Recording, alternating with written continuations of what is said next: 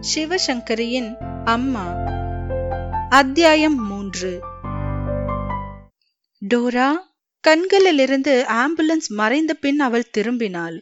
Yes are you all right yes உனக்கு ஹாஸ்பிட்டலுக்கு போக வேண்டாம்? ம் போகணும். வீட்டுக்கு போய் மார்க்கிடம் விஷயத்தை சொல்லிவிட்டு கிளம்பணும். இதற்குள் ஆம்புலன்ஸின் கூப்பாட்டை கேட்டுவிட்டு அந்த தெருக்காரர்கள் ஓரிருவர் அங்கே வந்து விட்டிருந்தனர். என்ன ஆயிற்று? ஆம்புலன்ஸ் சப்தம் கேட்டதே என்ன விஷயம்? விபத்துக்கு சாட்சியாக நின்றிருந்த பையன்கள் அவர்களிடம் விவரத்தை சொல்லும்போது டோரா திரும்பி வீட்டை நோக்கி நடந்தாள். அவளை ஒட்டி நடந்த வித்யாவால் டோரா மனசில் என்ன நினைக்கிறாள் என்று தெளிவாய் புரிந்து கொள்ள இயலவில்லை. எதுவும் பேசாமல் வீட்டை அடைந்து உள்ளே நுழையும் முன் டோரா ஒரு க்ஷணம் நிதானித்தாள். வித்யாவை ஏறிட்டு பார்த்தவள் கிசுகிசுப்பாய் பேசினாள். எனக்கு கொஞ்சம் படபடப்பாய் இருக்கிறது. வித்யா உனக்கு சம்மதம் என்றால் என் வண்டியை உன்னால் ஓட்டிக்கொண்டு வர இயலுமா? இது என்ன கேள்வி டோரா? உன் வண்டி வேண்டாம். என் டாட்சனையே எடுத்து வருகிறேன். ரெண்டு நிமிஷம் அவகாசம் கொடு. வித்யா கால்களை அகல அகலமாய் வைத்து தன் வீட்டுக்கு போனாள். ராஜுவோடு போனில் தொடர்பு கொண்டு நீட்டி முழக்கி பேசாமல் ஜென்னிக்கு ஆக்சிடென்ட் நான் டோராவை கூட்டிண்டு ஹாஸ்பிட்டலுக்கு போறேன். நீங்க மார்க்கிட்ட விஷயத்தை சொல்லிடுங்கோ. என்று சொன்னாள். கார் சாவியை எடுத்துக்கொண்டு பக்கவாட்டு கதவை இழுத்து சாத்தின பின் ஷெட்டுக்கு செல்லும் கதவை திறந்து கொண்டு காரில் ஏறினாள். காரை ஸ்டார்ட் செய்து ரிவர்ஸ் செய்தவுடன் ஷெட் கதவு தானாக திறந்து வண்டி வெளியேறியதும் மூடிக்கொண்டது. வீட்டு வாசலில் தயாராய் நின்ற டோராவை ஏற்றிக்கொண்டு ஹாஸ்பிட்டலை நோக்கி வண்டியை விரட்டினாள். தெருமுனையில் நின்ற டொயோட்டோவை காணோம். போலீஸ் இழுத்து கொண்டு போய்விட்டதா? யார் வண்டி அது? டோராவை கேட்கலாம் என்று எண்ணி அவள் பக்கம் திரும்பிய வித்யா நினைப்பை மாற்றிக்கொண்டாள் சிகரெட்டை பிடித்த வண்ணம் இருக்கையில் சாய்ந்திருந்தவளை கலைக்க மனமில்லாமல் அவள் பார்வையை பாதையில் செலுத்தினாள். டோரா அடிக்கடி சிகரெட் பிடிப்பவள் இல்லை. மனசு சரியில்லாத போது பிடிப்பேன் என்று சொல்லுவாள். போகிறது. பெண் அடிபட்டு விட்டதில் துக்கம் பீரிட்டு கொண்டு எழாவிட்டாலும் சிகரெட் பிடிக்கும் அளவுக்காவது மனசு வேதனைப்படுகிறதே. சந்தோஷம். பத்து நிமிஷங்களில் வண்டி ஹாஸ்பிட்டலுக்குள் நுழைந்தது. நேராக ஓபிக்கு போனார்கள். சில நிமிஷங்களுக்கு முன்னால் வந்த ஆக்சிடென்ட் கேஸ். சின்ன பெண் தானே? ம். எமர்ஜென்சி அறைக்கு கொண்டு போயிருக்கிறார்கள். அங்கே போங்கள். போனார்கள். கண்ணாடி கதவு வழியாக உள்ளே எட்டி பார்த்தபோது ஜென்னியை சுற்றி நாலைந்து டாக்டர்களும் நர்ஸுகளும் நிற்பது புரிந்தது. ஒரு நர்ஸ் ஜென்னியின் உடைகளை கத்தரித்து எடுத்தாள். இன்னொருத்தி அவள் கையிலிருந்து இரத்த பரிசோதனைக்காக ரத்தம் எடுத்தாள். மானிட்டருடனும் ஆக்சிஜன் குழாயுடனும் ஜென்னி அதற்குள் இணைக்கப்பட்டிருந்தாள். முழுசாய் ஒரு நிமிடம் பார்க்க கூட நர்ஸ் விடவில்லை. இங்கு யாரும் நிற்க அனுமதி கிடையாது. தயவு செய்து ரிசப்ஷனில் காத்திருங்கள். பிளீஸ் ஜென்னி எப்படி இருக்கிறாள் சொல்ல முடியுமா? உயிர் இருக்கிறதா இல்லையா? மெல்லிய குரலில் டோரா கேட்ட கேள்வி வித்யாவை சங்கடத்தில் ஆழ்த்தியது. இப்படி மண்டையில் அடிக்கிற தினசில் கேள்வி கேட்க டோராவுக்கு நான் கூசவில்லை. இப்போது எதுவும் சொல்ல முடியாது. நியூரோ சர்ஜனும் மற்றவர்களும் சோதித்து முடித்த பிறகுதான் தெரியும். Please can you go outside மேற்கொண்டு ஒரு வார்த்தையும் பேசாமல் டோரா வெளியே வர வித்யா பின் தொடர்ந்தாள். வரவேற்பு அறைக்கு சென்று உட்கார்ந்தார்கள். நாற்காலியில் சாய்ந்த டோரா கண்களை மூடிக்கொண்டாள்.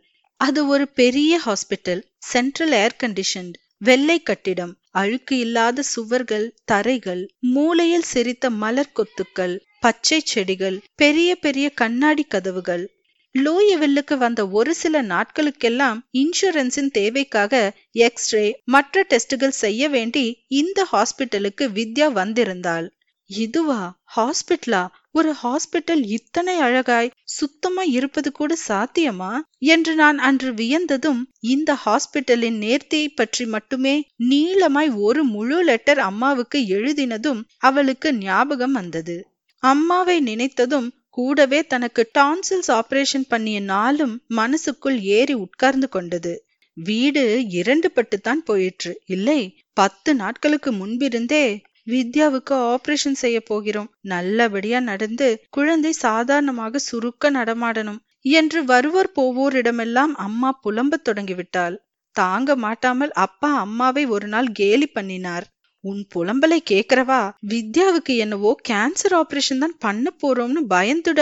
அப்பாவை அம்மா முடிக்க விடவில்லை. போதும் நிறுத்துங்கோ. அபசுகனம் மாதிரி என்ன பேச்சு இது?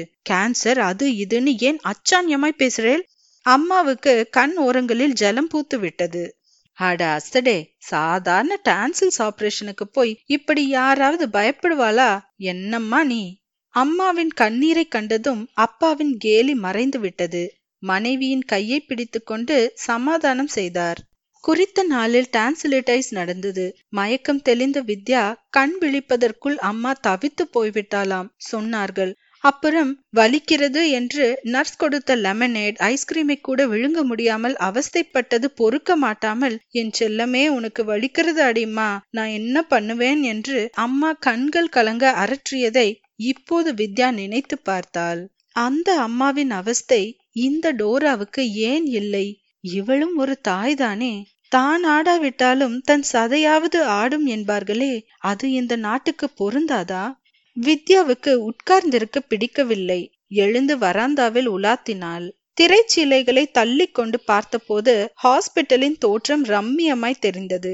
மாலை நேரமாதலால் நோயாளிகள் சக்கர வண்டியில் அமர்ந்து தோட்டத்தில் சுற்றி கொண்டிருந்தார்கள். நீல வானமும் பச்சை புல்வெளியும் அதில் பாத்தி பாத்தியாய் பூத்திருந்த பூக்களும் மனசுக்கு இதத்தை தந்தன. இந்த மண்ணில் காலடி எடுத்து வைத்த பிறகு வெளியூருக்கு செல்ல நேர்ந்த போது மைல் கணக்கில் பரவி இருந்த பச்சை புல்வெளியை பார்த்து நான் ஆஹா என்ன அருமையான பச்சை என்று வாயோயாமல் முணுமுணுத்ததும் நீ மாடாய் பிறந்திருக்க வேண்டும் டார்லிங். தப்பி போய் மனுஷியாய் ஜனித்து விட்டாய் என்று ராஜு சீண்டியதும் சம்பந்தா சம்பந்தமில்லாமல் மனசில் மின்ன வித்யாவுக்கு சிரிப்பு வந்துவிட்டது புன்னகையால் விரிந்த உதடுகளுடன் அவள் ரிசப்ஷனுக்கு திரும்பிய போது மார்க் வந்திருந்தான். கூடவே ஒரு போலீஸ் சர்ஜென்ட் விபத்து சம்பந்தப்பட்ட கேள்விகளை டோராவிடமும் வித்யாவிடமும் கேட்டார். தான் தோட்டத்தில் நின்றிருந்ததையும் ராபின் சொன்னதையும் டோராவும் தானும் ஸ்தலத்துக்கு ஓடியதையும் ஆம்புலன்ஸ் வந்ததையும் சொன்னதை குறித்து கொண்டு சார்ஜன் போய்விட்டார். உனக்கு சிரமமா இருந்தால் வீட்டுக்கு போயேன் வித்யா. சிரமமா? எனக்கா? இல்லை. ஜென்னிக்கு எப்படி இருக்கிறது என்று தெரிந்து கொள்ளாமல் நான் போக விரும்பவில்லை. கிட்டத்தட்ட அரை மணி ஆன பிறகு நியூரோ சர்ஜன் வந்தார். ஜென்னியின் மண்டையில் பல இடங்களில் எலும்புகள் முறிந்திருக்கின்றனவாம். இரத்த கட்டிகள் இருக்கலாமோ என்றும் அவர் பயப்படுகிறாராம். வயிற்றில் டயர் ஏறினதால் கிட்னி பாதிக்கப்பட்டிருக்கலாமாம். அந்த சோதனை இன்னும் முடியவில்லையாம். நியூரோ சர்ஜன் என்ற முறையில் உடனடியாக மண்டையில் ஆபரேஷன் செய்ய வேண்டும் என்று நான் நினைக்கிறேன். வெளிப்படையாக சொல்கிறேனே. ஆபரேஷன் பண்ணாவிட்டால் ஜென்னி கண்டிப்பாய் பிழைக்க மாட்டாள். செய்தாலும் அவள் பிழைப்பது ஆயிரத்தில் ஒரு சாத்தியம்தான். அந்த ஒரு சாத்தியத்தையும் முயற்சி பண்ணி பார்க்க நான் நினைக்கிறேன். உங்கள் உத்தரவு கிடைத்தால் உடனே ஆபரேஷனை தொடங்கி விடுவேன்.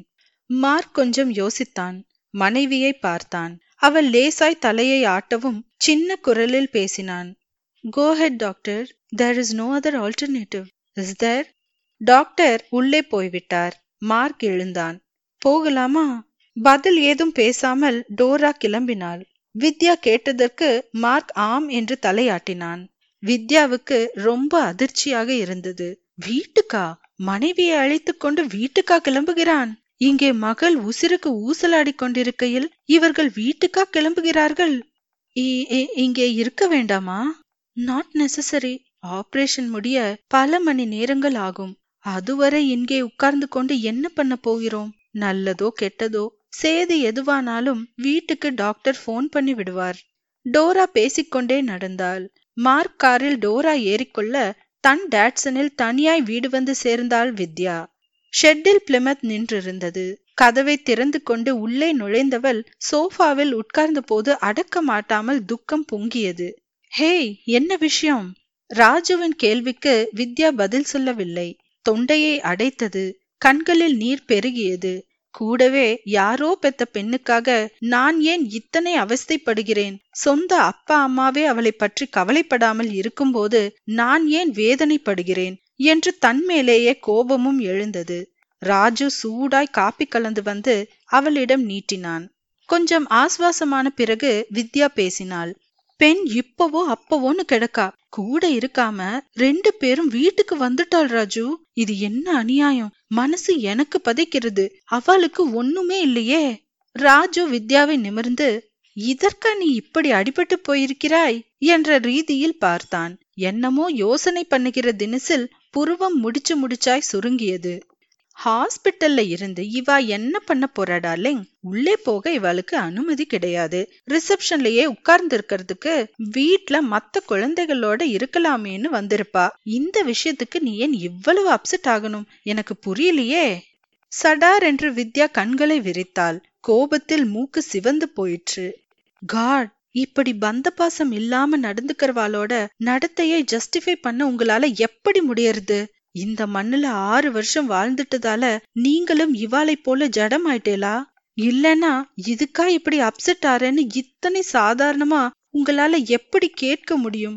குரல் மங்கி போக வித்யா திரும்ப அழத் தொடங்கினாள்.